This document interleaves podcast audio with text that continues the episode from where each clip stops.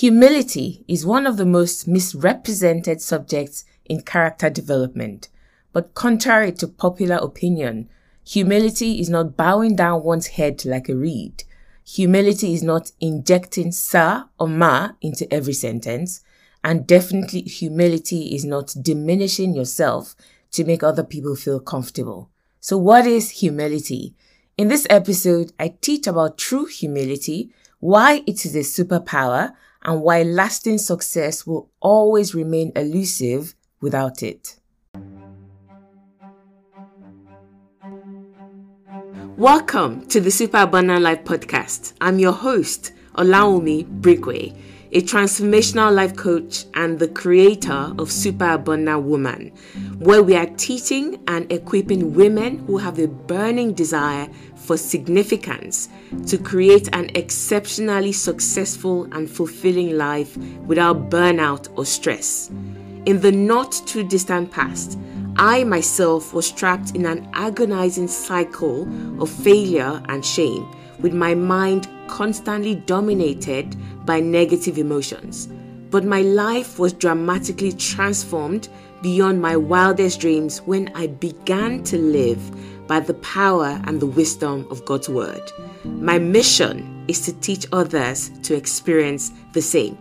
On the Super Abundant Life podcast, we have only one goal teach and empower Christians to take full advantage of their rights and privileges in Christ so they can build exceptionally successful lives. Thank you for tuning in. I'm so glad you're here.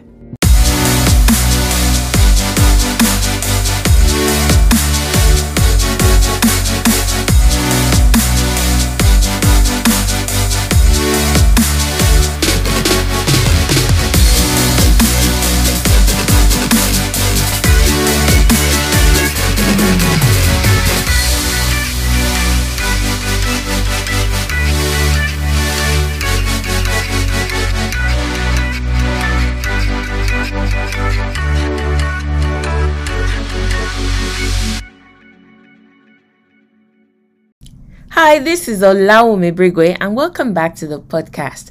Before I go on to talk about today's episode, I have a quick announcement for you, and it is that I'm going to be teaching a masterclass on Tuesday, the 22nd of November, titled The Unstoppable You.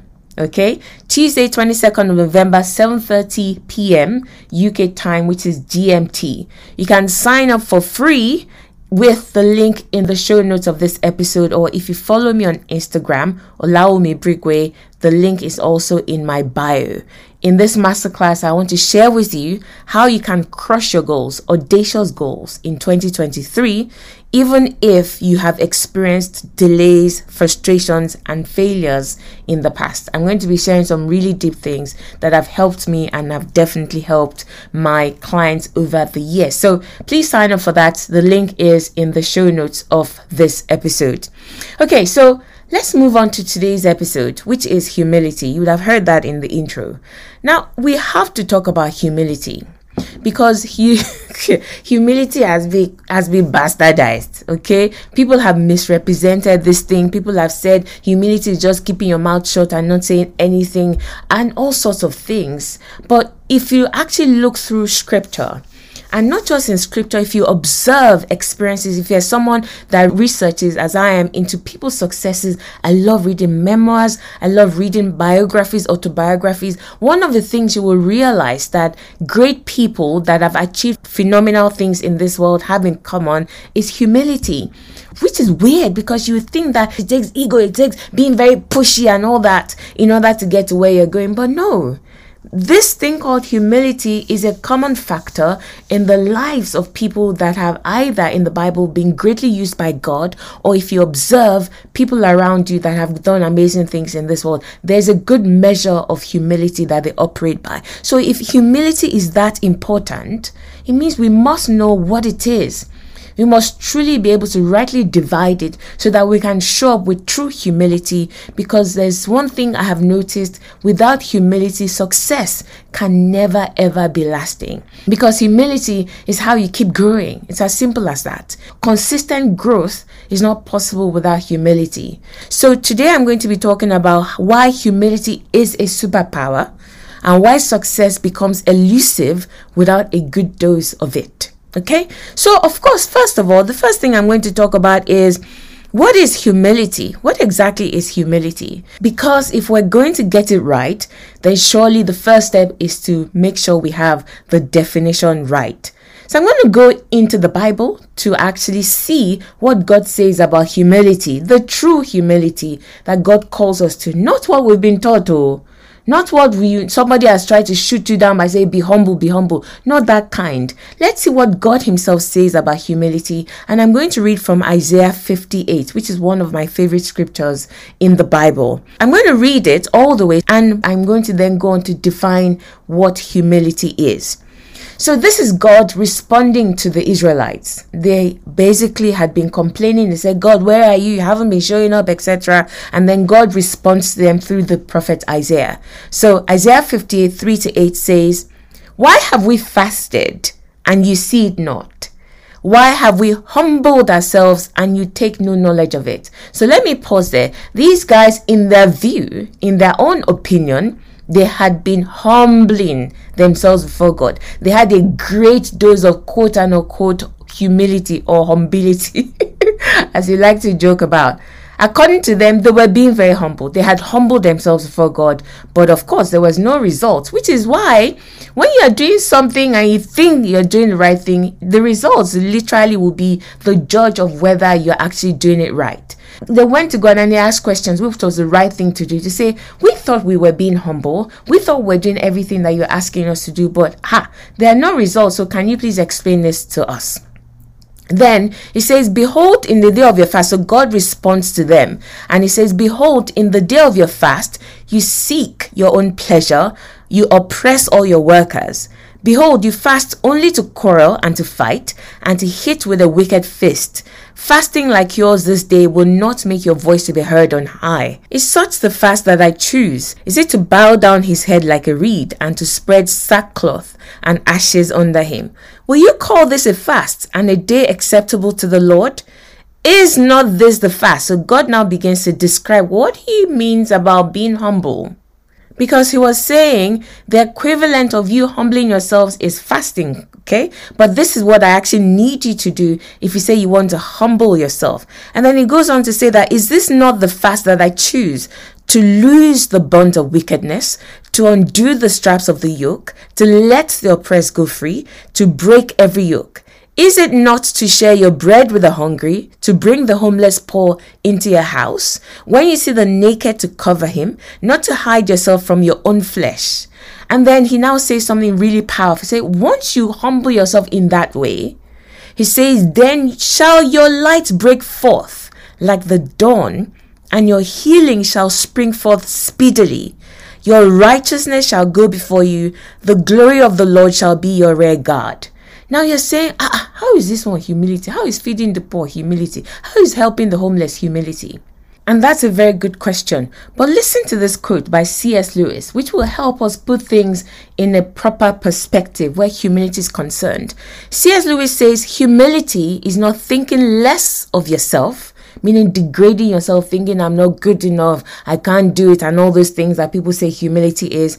But it says humility is thinking of yourself less. Now you can see that in Isaiah 55, when they said, We have humbled ourselves with fasting and all these things. Meanwhile, in the time of quote unquote humbling, they were oppressing other people, they were cheating other people, they were putting themselves first above other people. And God said, That's not humility. Humility is actually thinking of yourself less and thinking of other people more. L- literally taking your resources and not just stuffing your own resources into your own life and making your own life become bloated, but taking of your excess and using it to actually help other people, feeding the hungry, etc.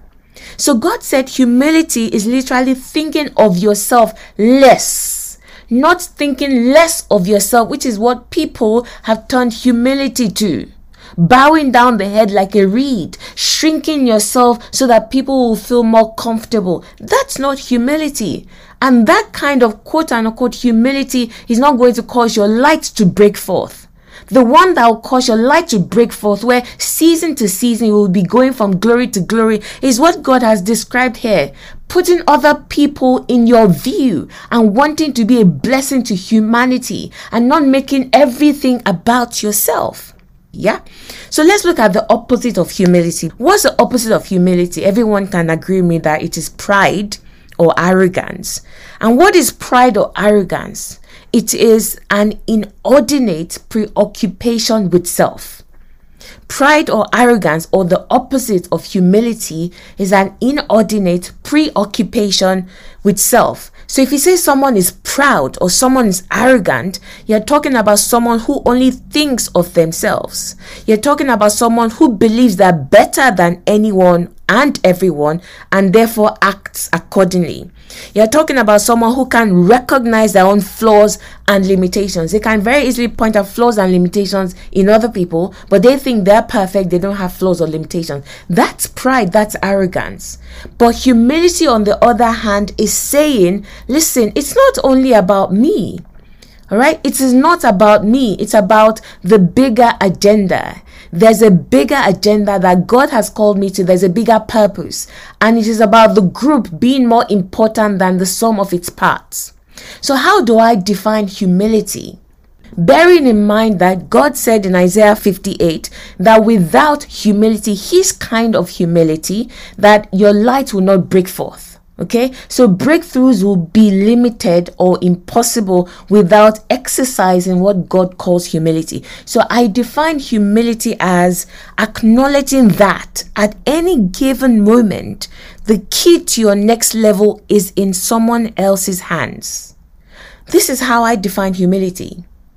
Whether that key is the wisdom you need to go to the next level, whether that key is the information you need or access or resources you need to go to the next level. That's first part. And then acknowledging that the way you show up in life will determine how often and how quickly you are able to access those keys. So, in other words, if I go around making myself feel superior and lauding myself over other people and rubbishing other people's ideas and think I'm superior to everyone else. Somebody in my environment, he whose hands is the key to my next level. I'm going to despise them. I'm going to rubbish their opinions and their ideas. I'm going to treat them anyhow. And if I if I go around oppressing people, treating people anyhow, of course they're not going to open the door to me. They're going to deny me access. If God had put access to my own next level in the hands of that person and I go and despise them, treat them anyhow, oppress them, of course that access is going to be denied me.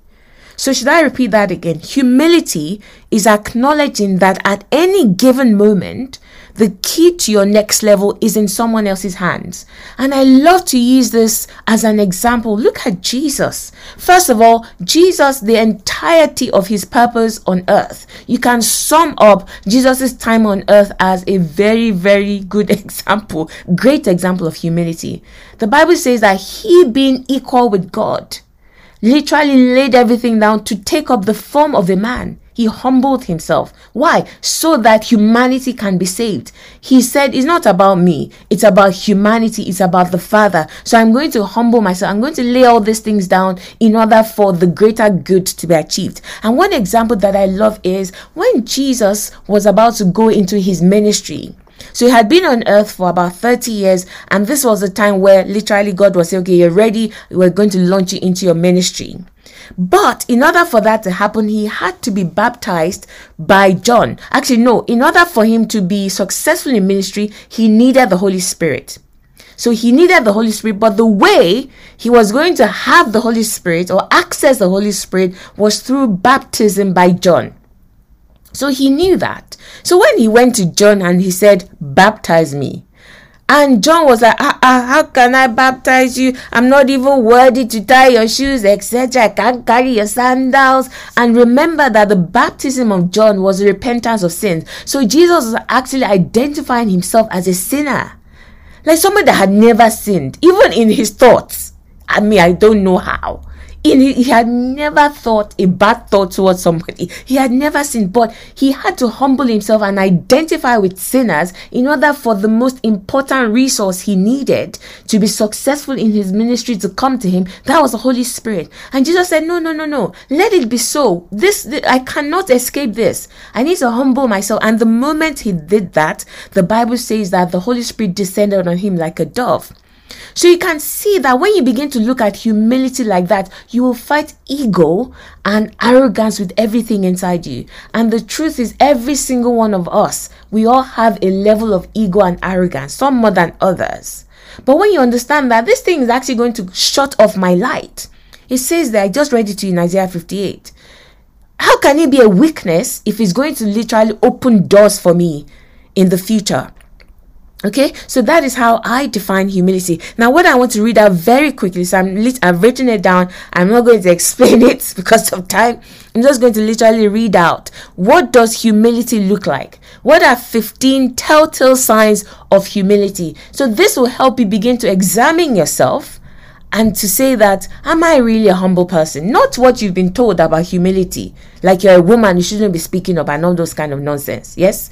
All right 15 telltale signs of humility. I'm going to read it out very quickly. All right are you ready? The first one is when you lose an opportunity to someone else you can congratulate them and learn from the experience. So you can learn from failure. You can look at failure and not start blaming people and start pointing fingers and accusing people. You are humble enough to say, ah, okay, there must be something that is missing that I haven't yet done. And you're able to sit down, reflect on it, and do what is required. That's number one. Number two is you are open to and you act actively seek constructive criticism. You take it on board to fuel your own development.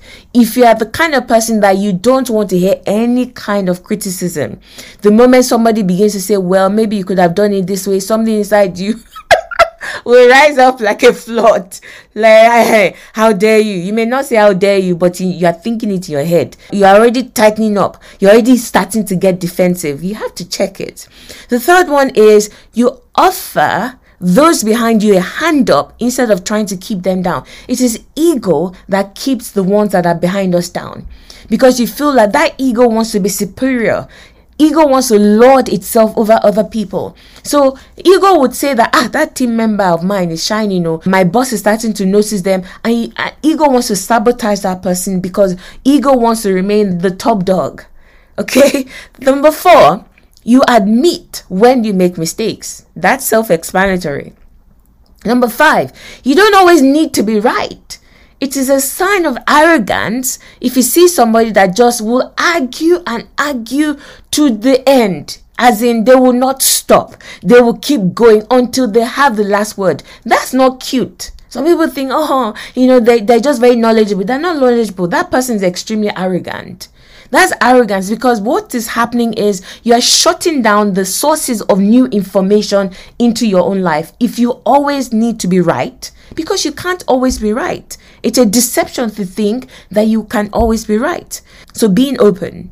The next one is you are not offended if you don't receive credit. so they didn't mention your name. You're the one that put all the work in. You're the one that gave the largest donation. You're the one that gave the suggestion and the idea that made the project succeed. Jesus definitely told us that if you do your works to be noticed by men and they applaud you, you've already received your reward. But do it in secret so that the God who sees in secret will reward you openly. Does that mean we should bend our head like a reed and say, Oh, you've done absolutely well? Oh, no, no, oh, no. That's not humility either. But if they don't give you credit, you don't take offense, you don't get bitter and go and start attacking people, two completely different things. If they give you credit where it's due, accept it, thank them, and move on ego would then now take that credit that's been given and dwell on it and bring it up at every subsequent meeting. After all, I'm the one that, no, no, no, no. Accept it, acknowledge it, say thank you, and move on. If they refuse to give you credit, it's okay, move on. The God that sees in secret will reward you openly. Number seven, you're comfortable asking for help and you don't act like you have all the answers. You are comfortable forsaking ego for the sake of growth. Asking for help asking people for help. Some people ah asking for help is like ah what if they they will now know that I don't know it? That's ego, and that ego is trying to stop you from moving forward. Number eight, you're eager to learn, so you listen and remain open to other people's ideas, opinions, and insights. Number nine, you treat people with kindness, compassion, and respect. Why? Why is that humility? If you go out, for example, to dinner and there's a waiter that maybe didn't serve you well or did something and you start to shout on them that's arrogance basically saying you have the right because you're superior to this person to start shouting at them it is arrogance to think that because God created all of us equal. Nobody's higher than anyone else. So when I have that view, then I will treat people with kindness, with respect, with compassion. All right. The compassion part is important because you are saying, oh, it may be you that is in trouble now. It could be me tomorrow. It is arrogance to look at somebody that has fallen today and treat them anyhow and judge them because you're forgetting that the same thing could happen to you tomorrow. You're thinking, no, me, I'm exempt. It is ego to think that you are exempt. Number 10, you don't try to manage the people in your life through fear, aggression, or intimidation. Number 11, you recognize there's always more to learn and you take action to continue your own learning journey. Number 12, you are able to learn from everyone around you, whether big or small, successful or not. 11 and 12 are different. 11 says, no matter how high I go, there's always something new to learn. Number 12 says, you can learn from anyone. Do you know I've had people tell me there's only a handful of people that I can really relate with on the intellectual capacity level and that I can truly, truly listen to and learn from. And in my mind, I'm like, wow, yeah, I'm really missing out too. Do you know that you can learn from a two year old? Do you know that he, Bible says go and look at the ant and learn from the ant? So it is ego. It is arrogance to think that some people are just not smart enough for me to learn from. It's not true. You can learn from somebody's failure. Say, oh, this person did not succeed. No, you can learn from their failure. So you can learn from everyone around you, whether they're successful or not, whether they're big or small. Number 13, you look for ways to recognize and celebrate other people's accomplishments and contributions. You don't try to grab credit for yourself. 14. When things go wrong, you hold yourself accountable for the role you played and don't try to shift blame to others. And the last one, 15, you put the needs of the whole above yours and you don't try to prioritize yourself over the greater good. So someone leads a team, you always consider the final outcome of the team and go for that rather than your own outcome and say, ah, as long as me I come out of this with promotion, it doesn't matter if the project fail. No, God, God is looking at things like that. You have to understand that. Okay, so now I'm going to go into the Bible and walk you through a humility case study. I want to show you what it really means to be humble. This scripture blew my mind when I began to look at it from the lens of humility. And it is the Syrophoenician woman. Have you ever read that scripture? The woman that went to Jesus. And you would think that, oh, this woman had great faith, which is what Jesus said. But do you know what was the fuel for her great faith? It was humility. It was her humility that made her achieve the outcome, which was a healing for her daughter. And I'm just going to go through this very quickly. And after that, I will then walk you through why you must actively cultivate humility in your life, why God is so particular about humility and the benefits of humility. Okay. All right. So let's get into this woman's story. It's in Matthew 15, 22 to 28. And I'm going to read it in portions, explain the lesson and do it that way essentially. So he says that a woman of Canaan came and cried out to Jesus saying, have mercy on me, O Lord, son of David. My daughter is severely demon possessed. So I can imagine that this woman's heart was breaking. I can imagine that she had run from pillar to post trying to help her daughter. I'd imagine that she had done all sorts, given all sorts, whatever it is, but nothing had worked. And so she heard that there's this guy called Jesus that is able to cast out demons with only one word. And like, ah, I'm going there. So she goes, and the first thing is this woman addressed Jesus by one of his messianic titles, Son of David, thus calling for mercy. So the first thing we must understand about humility is everything you have, everything you are, everything you will ever become, everything you will ever have is always given on the platform of mercy. Even people that say I'm an atheist, I don't believe in God, the oxygen they are breathing in, how did he get there? The brain that they have to be thinking and rationalizing that it can't be, there can't be no God. Where did that brain come from? Do you understand? So it is always on the platform of mercy. When you approach life like that, it will keep you humble. Because it's very easy to go around saying, yes, you know, I went to this school, I got this degree, I performed excellently and outstandingly on that project, and that is why I've been promoted. All that is true. But who is really the source of all those things? Who is the source of the open door that allowed you get onto that program? Who is the source that gave you the intelligence to be able to even de- decipher what you're reading and to be able to comprehend? When you begin to understand that, it is so important because it will keep you humble like there's nothing that I have that I have not received. The Bible says every good and perfect gift comes from above, it comes from God. It is given on the platform of mercy. When you know that you are a recipient of mercy, it will keep you humble and you will be a dispatcher of mercy to other people you look at somebody and you will say, Oh, even though it looks like they don't deserve it, how can I still help this person? Because I don't deserve the things that have come into my own life as well. When you look at it from the point of view of there's a source that was good to you and chose to bless you, and that is why anything you have has come into your life. So that's the first thing that we must understand about humility.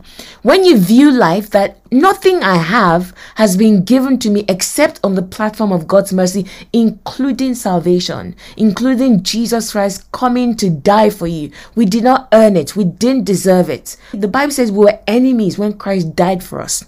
So she came on the immediately on the platform of mercy. So I'll keep reading. He says, But Jesus answered her not a word. He answered her not a he, he just blanked her. And of course, it means that this woman kept on talking because the next thing we read is and says that his disciples came and urged him, saying, Send her away, for she cries out after us. But he answered and said, I was not sent except to the lost sheep of the house of Israel. So, what can I deduce from this? Look at this. In the face of prejudice, silence, exclusion, rebuff, this woman persisted. We must ask why. Why was she able to persist? Because honestly, for some of us, myself included, okay, you want to achieve something amazing. You say, Yes, this is what I'm going to do. And when the wind begins to blow in the contrary direction, sometimes we just fall down yakata, like, Oh God, why is this happening? And there's no fight. There's no fight in us to actually get up and say, No, I'm going to go for it. So we have to ask questions like, in spite of the fact that this Jesus himself blanked this woman, Number one. Number two, the disciples came and were basically pushing her away, saying, Go away, go away, you're disturbing us. She still persisted. She still persisted. Two reasons. And those two reasons are rooted in humility. Number one, she made it about her daughter's healing and not her own reputation.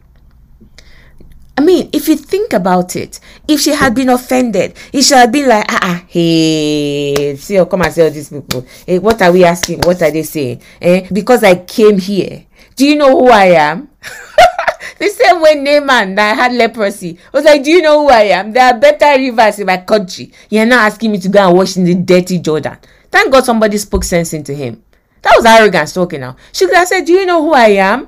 That you're even not not only are you not answering me imagine you going to stand in front of somebody and then you ask them a question and they just turn their head and they ah, they just ignore you what kind of insult is that? She could have gotten offended. But do you know why she persisted? Number one, she made it about somebody else, which is what God was saying in Isaiah 58. Don't make it about yourself. Think less of yourself. So she was thinking about her daughter that mm, it doesn't matter whether they answer me or not, whether they push me away or not. Mm-hmm. I let go of my own reputation. What they do to me doesn't matter as long as my daughter gets healed.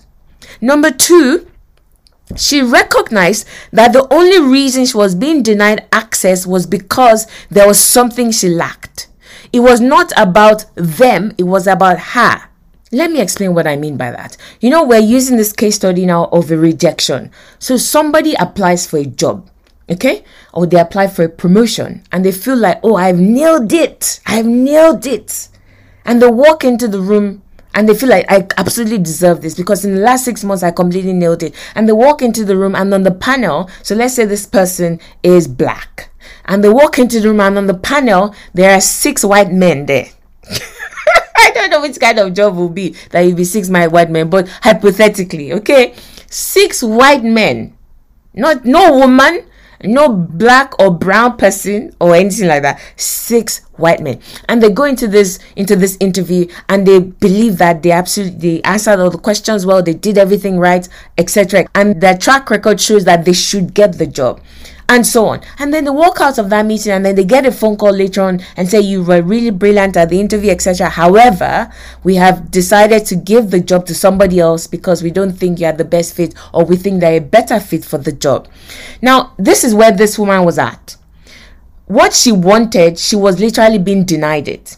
Now, you can take that rejection and say, ah, all these racists all this uh what's your uh um what's the other one of it like when is gender i don't genderists I don't know. The word just literally flew out of my head.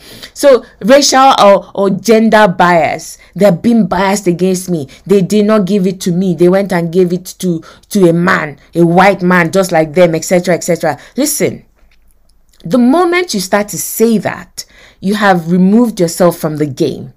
Because even if what you're saying is correct, that they looked at it and they thought, no, the only person that can do this job is a white man like us. Even if what you're saying is correct, the same way Jesus, what Jesus was saying was absolutely correct, right? Jesus was saying, God did not send me to Gentiles, He has sent me to what?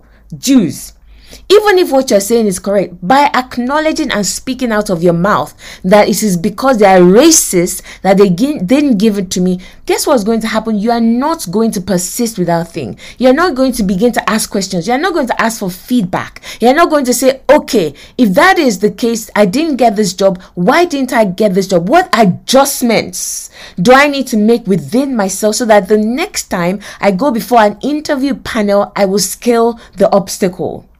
Do you understand what I'm saying? Because it could actually be your own image inside you. You may already be prejudiced against white men. You don't know that prejudice works both ways. You think prejudice is only towards you. You can be prejudiced too. And because you're already prejudiced, when you go into that interview, your body language is already high strung. When they're asking you questions, you're answering in a kind of sort of dismissive way because you're like, all oh, these ones are just racist. Don't you know that it will come out as well? So you can learn something from that by persisting, by saying, Can you give me some feedback? I need some honest feedback. And they could tell you that, well, you had all the knowledge, but there was no chemistry in terms of being able to be a part of that team. And when you sit down, the Holy Spirit will now open it to you and say, what they're really saying about chemistry is you were high strung. You already were prejudiced against them. So when they were asking you questions, you were already like being defensive or you were intimidated. And so if because you were intimidated the way you would have answered that question if you were feeling very confident you didn't show up. The confident you didn't show up the intimidated you showed up and that was what they judged it based on. The point i'm making is humility recognizes that it is not them it is me. Whenever you come against a shut door humility says what is in me that needs correction in order for me to open this door instead of automatically arrogance and ego will automatically blame somebody else. So this woman was amazing in that. She just kept going. She just kept going.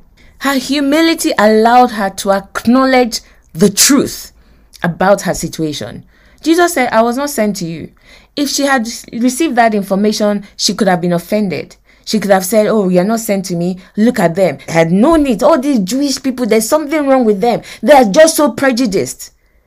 In other words, if you make rejection about others, so you are rejected for something, if you make it about others, what you're saying is you're absolutely perfect and there are no adjustments that you need to make, and that is never the case. There is always an adjustment that will open that door if you are just humble enough to acknowledge it and to go forward with it. So, silence is not really God saying no.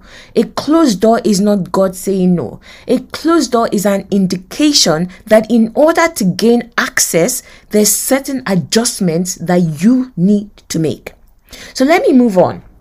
Then he says, when Jesus said, This is the reason why you are being denied access, she did not get offended. And says, Then she came and worshipped him, saying, Lord, help me. The humility prompted her to now say, Oh, okay, now I get it. This is how I was showing up at the interview. Now I'm going to go and work on that. I need help. She accepted the feedback with humility and then she asked for help in order to overcome it. Do you see? So I'm trying to walk you through this woman's story. You might read and say, oh, why she had great faith. Why did she have great faith? Because she had great humility. It is impossible to actually walk in great faith without great humility because this life will test you.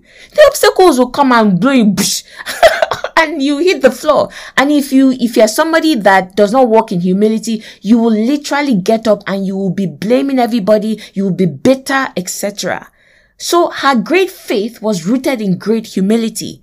She was like, Oh, you're not sent to, okay, Lord, help me. I acknowledge that this is the obstacle. I'm not, I'm not going to start abusing you people. Help me overcome this situation so that I also can gain access. Now, do you know Jesus now gave her the key in the next thing that he said? Oh, this is so important. She didn't stomp away. She did not abuse them. She said, help me overcome this limitation. It is inside me. It is not about you people. It is about me. So he says that Jesus answered and said, it is not good to take the children's bread and throw it to the little dogs. Ah, so let me explain that. Let me, because I'm sticking with something like racism because people sometimes use this as the reason why they don't progress in the career space. Any small thing they'll say is because they're being racist against me.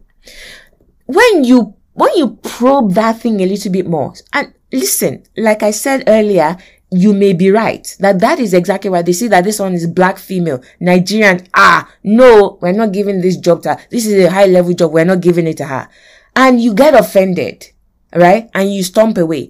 But if you, with humility, begin to ask questions, ask for feedback, what they are really saying, they will tell you. So it could actually be that from experience, the last two black African Nigerian women they employed, after a while, maybe those particular two women began to slack off Maybe they began to cause contention in the office. Maybe something happened. Now, is that representative of every Nigerian black woman? Of course not. But we are human beings. Human beings like to group things together for the sake of efficiency. So if one person that looks a certain way treats you a certain way, the brain basically says, ah, listen, there's no point. Let's just group all this. Everybody that looks like this behaves like this. So it's a human thing. You think you, you yourself, you do it as well. You do it too. So maybe their own experience it was just a coincidence that two people, the two previous people they had, they look like this and they formed an opinion based that, that literally painted the whole, um, the whole race. All black women are like this. So when this woman persisted in humility, Jesus now explained why he had said that I can't help you because you are a Gentile. He said that, I, how am I supposed to? And he painted a picture and he said, imagine children eating at the table and then the child has not eaten even one bite. You know, I carry all the bread that will nourish the child and you say, ah, child, no, you can't have it. I'm going to give it to the dog that is lying under the table. You, Steph, this woman that you're asking me to help you, would you do that? So she was like, ah, I see. I understand what you're saying. Ah, I get it. I get it. I get it. Oh, I see why you are saying that you can't give me this job. Let me actually use myself as an example. When I was passed over for a promotion and I went and I asked for feedback, they said you're not visible enough. They said you're not visible. So at first, the obvious reason was the person that was given the job was friends with the senior manager. She was really tight. She had built relationships with a lot of the senior members, the senior leaders. And as a result of that, she was the obvious choice. So that ah, we like this person. She's a hard worker and we know her. And me, if I had simply gotten offended by that, uh-huh, by that external reason, like they just gave it to their friend. They just gave to somebody they're going to the pub to drink beer with and all that. And I did not dig deeper. And it was not, uh, if you heard this story, this thing wasn't like, oh, I'm just going to humble myself and go. I was, I had, you know, I was ready to leave. I was, I was like, I'm leaving this place. Arrogance, ego was the first reaction until God said, what are you doing? And he also used my head of department to say, uh, uh, why don't you go and ask for feedback first? So when I went to ask for feedback, what I interpreted as they gave it to their friends, underlying that was actually it's because you're not visible. And once I got that, I said, I'm not visible. Oh, now I've got it. And then I committed to being visible. So Jesus was saying that the reason why I can't attend to you because you're a Gentile, which may look sort of like prejudice, is because try and imagine giving the children's bread to a dog. You too, you be like, ah, what are you doing? That's wrong. So you must ah, now I see. Now look at this. Because Jesus painted it in that context, she now said, yes, Lord, I agree with you. You're absolutely right. However, even the little dogs eat the crumbs which fall from the master's table. So it's like me saying, Oh, I get it. I was not visible enough, even though I was doing all this work and I was qualified for the job and the promotion. People didn't really know me. So, ah, now I see. Okay, I'm going to make the adjustment. And that's exactly what that woman did. Once Jesus painted in that context, and you will not get to the point where you will find out the underlying context if you're already arrogant enough to be offended and you've stomped away. Do you see what I, you can see how humility plays a huge role in these things. Right? People are saying, oh, I've not been promoted and somebody has been telling you that why don't you do it this way? But you're like, uh-uh, no, no, no. And you've been resisting, like, no, the way I know it is the way I'm going to do it. And you're now complaining that the door is not opening to you to your next level of finances when she pressed further in humility and Jesus opened it up to her, she was like, Oh, got it. But the crumbs can also be given to the dog. And the same bread you are giving to the children, is the same quality of bread that's in the crumbs. So it's the same thing. And Jesus said, Wow. Oh woman, great is your faith. Let it be to you as you desire. And her daughter was healed from that very hour. You can see that it was humility that triggered this woman's breakthrough. It really was humility. It was humility. Okay. All right. So let me now move on to wrap up this episode as I talk about why you must actively cultivate humility. What are the benefits of humility? Why does God want us to develop in this character trait? The first one, probably the most important one, is that humility keeps you open-minded. Whew. Humility keeps you open-minded Pride blinds the eyes. Notice that in Isaiah 58, when God said, this is how you humble yourself. And when you've done it that way, he said that your light shall break forth. Pride blinds the eyes and excludes you from the very success that you are desperately pursuing.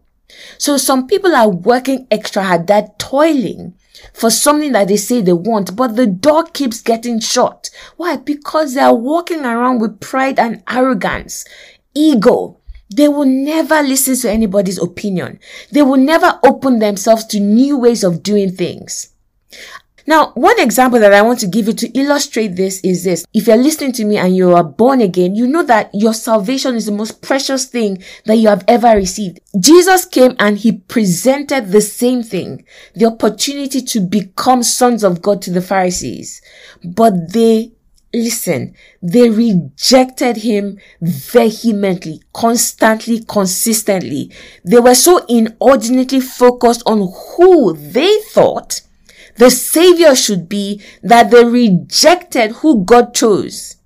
As a result of that, they missed out on what they really wanted, which was salvation. Do you know that all those things of putting all the laws and them spending how many hours a day studying the Torah and all those, so they were working extremely hard to try and lay hold of salvation. But when God said, this is how you do it, or this is who is going to bring you the salvation because they were so arrogant. They were not humble. They didn't even say, okay, from our own experience, we thought that the Messiah would be somebody that like a very, very Moses-like kind of character. Somebody that is, you know, carrying a rod around and will part the Red Sea and all those kind of things. Somebody that is majestic because you know that Moses grew up in the palace.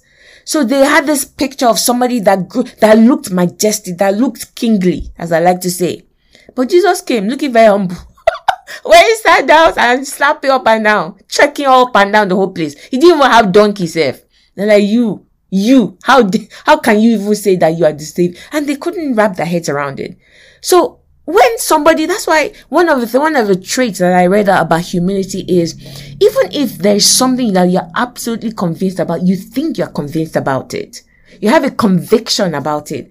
If somebody else presents something different, at least be open-minded enough to check. But they were not even willing to check, even though Jesus presented them with evidence after evidence after evidence. If I go to the point that Jesus said, if half of the miracles that I've shown you guys had been done in Sodom and Gomorrah, and imagine how evil Sodom and Gomorrah was. Said if I had done the miracles, only a handful in Sodom and Gomorrah, they would have repented.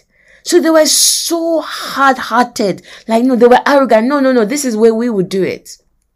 And as a result of that, they missed out on salvation. In fact, I'm going to read a scripture to you. This was Jesus weeping over Jerusalem. And he said, Jerusalem, Jerusalem, you who kill the prophets and stone those who are sent to you. How often I have longed to gather your children together as a hen gathers her chicks under her wings, but you would have none of it. Look, your house is left to you desolate.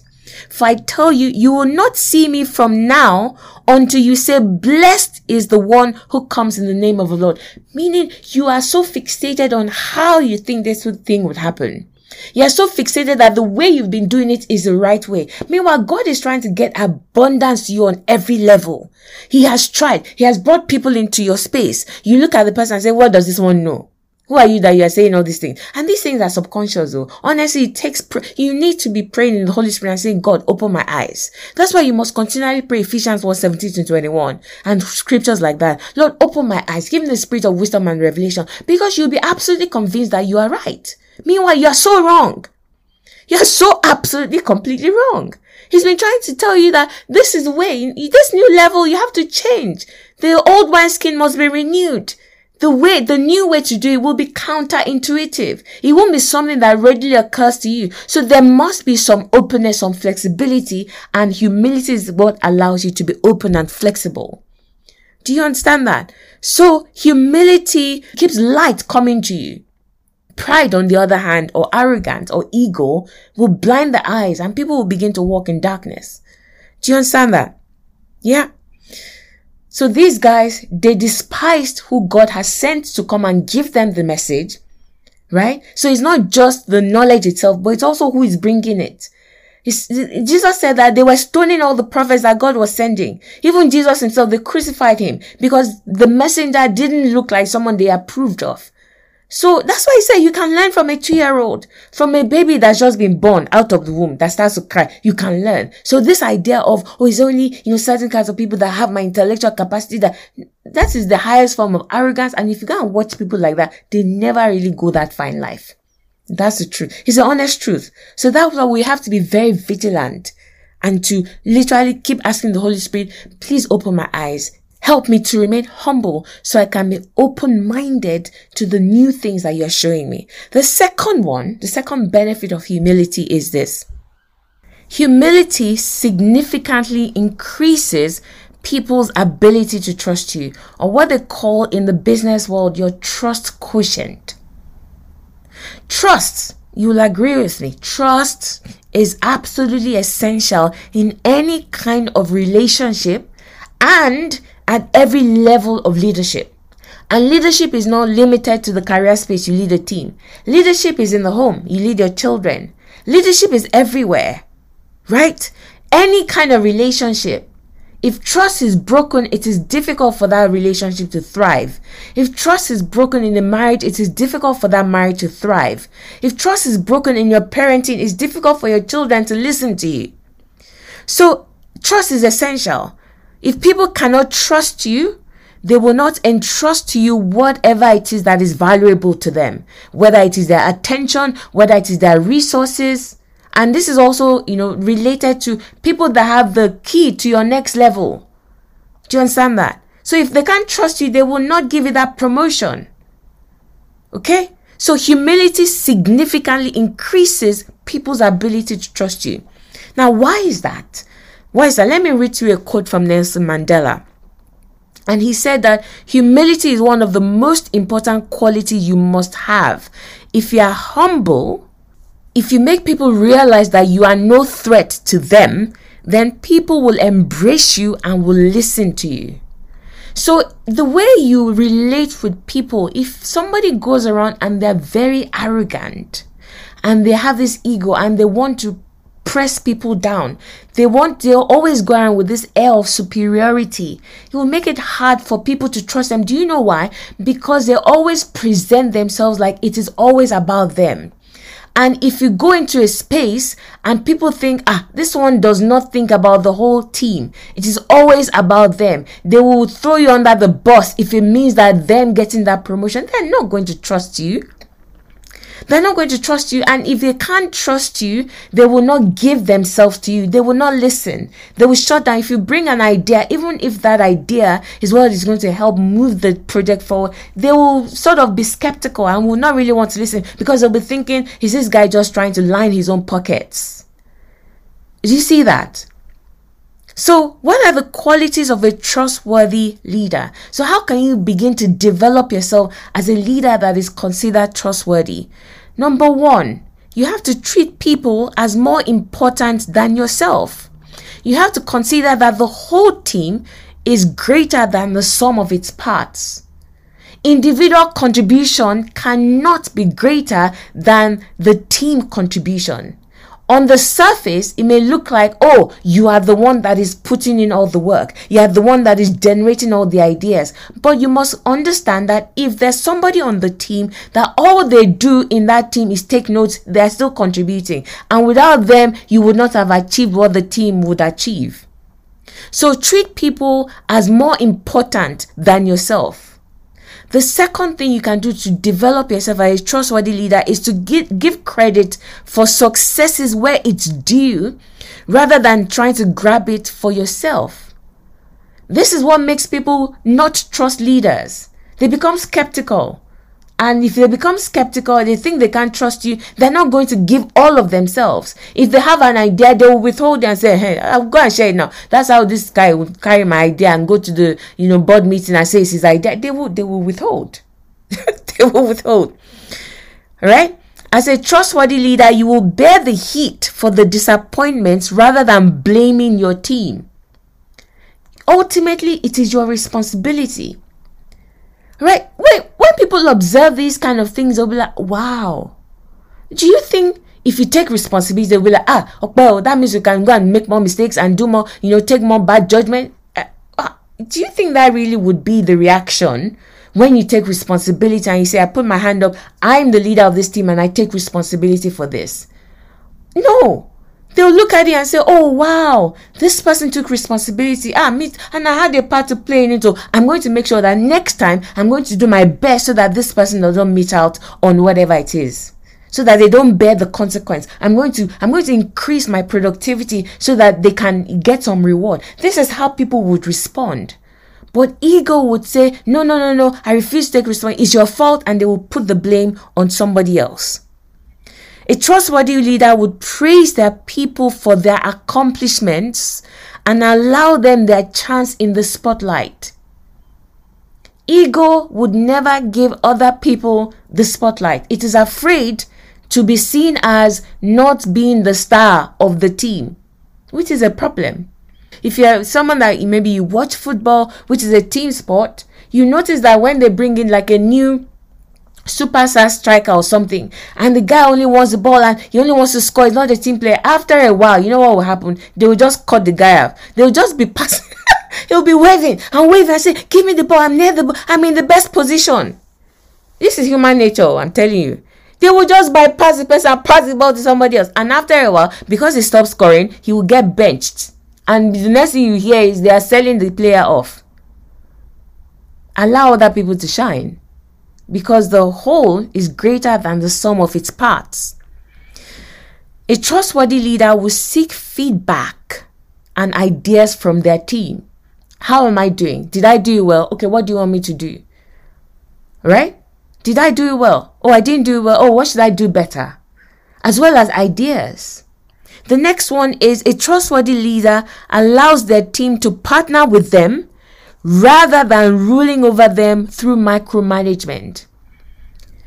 Listen, if you approach leadership like there's something important inside you as well, there's something inside you. I want you to, to grow in your career. And let me actually bring this into, into parenting. Do you know that it is ego for a parent to be doing either doing everything for their child or micromanaging the life of that child because you are saying that child does not have a substance in them that God put inside them. You are belittling what God has put inside that child. You will not let the child make decisions. You will not let the child actually stand up on their feet and be independent. Why? Because you don't think God has put something special in the child. You may say, No, no, that's not true, but I'm telling you that that is what you're doing. This is arrogance. You have to trust absolutely that God has put something inside that child that is special and allow them stand on their feet to develop it. Listen to the ideas. If they say this is what I want to be in the future, don't say, no, you must go and read medicine. Eh, how can you? Ah, ah. Were you there when God created the child? Were you there when God had a secret conversation with the child before God then now sent the child into your womb? You were not there. Oh. You don't know what God has written in purpose and the blueprint for this child's life. You just have an idea. God is just revealing parts of it to you, but the child knows the full story because the child was there. The child had a conversation with God and child said, This one, uh, he said, No, no, no, you can't study that, you can't study that. It's arrogance, though. A trustworthy leader allows their team the freedom to use their skills, their intelligence, even when doing so will reveal the leader's own limitations. Do you know how many people through arrogance would literally produce a mediocre work at the end of the day? Because there's somebody that can present better than you at that meeting. But you're like no uh, how can they go and shine? And then you go and present and you don't you do it like a quarter of the way the person could have presented but you don't want the person to shine. Do you understand? So you allow your team. You give them the freedom to use their skills their intelligence their gifts even if it's going to show you up and show that you are not very good in that area. But that's why it's a team. Their strength is for your own weakness. And the final benefit, final reason why we must cultivate humility is actually that humility makes you attractive. Have you ever been around somebody that is arrogant? You just you don't it's not pleasant. You, you don't really want to hang around them because there's only about they will talk about them them them them. If you try and interject and say oh this is what they they won't even allow you two seconds. They'll they'll, they'll say oh really? And then go back for the next hour to be talking about them. They're always wanting to boast about what they're doing and what they've achieved. And the thing about it is when people like to boast like that after a while it, lie will enter. Because they always want to make themselves feel superior to other people. So after a while, you notice that they will start exaggerating. It will start off with exaggeration. Then exaggeration will graduate into absolute and outright lying. They'll start lying. They'll start lying because they have to feel superior to other people. So humility is an extremely attractive quality. Think about the people that you you like the most, that you respect the most. Go and check it. It's because they are humble. When you demonstrate humility, people feel valued and comfortable around you. They enjoy their time with you because you don't make it about yourself. You are always looking out to lift other people up, to invest in other people, and people love that. They want to hang around you. But when somebody exudes ego, people will either feel inferior around that person or just simply find that person irritating. Irritating. Either way, they will avoid you. They'll say, Oh, that guy is arrogant no, we can't bring him into the team. He's arrogant. Right? Okay. So that's it. I've tried to break it down and show exactly what humility is because I've realized that humility is the secret ingredient. Without this secret ingredient, people would just be circling mountains. They may be working hard. They may have all it takes. But when this is missing, they won't even, the eyes will not even be open to see the door to take that will take them into that next level. So if it's so important, then we must truly know what it really is, not false or fake humility, not humility. all right real humility and then we have to definitely begin to develop ourselves in it. So i hope that's helped you and i'll be back in the next episode. Do not forget that the unstoppable you masterclass is taking place 22nd of november 2022 7:30 p.m uk time which is also gmt and the link for you to sign up is in the show notes. I hope to see you there. Bye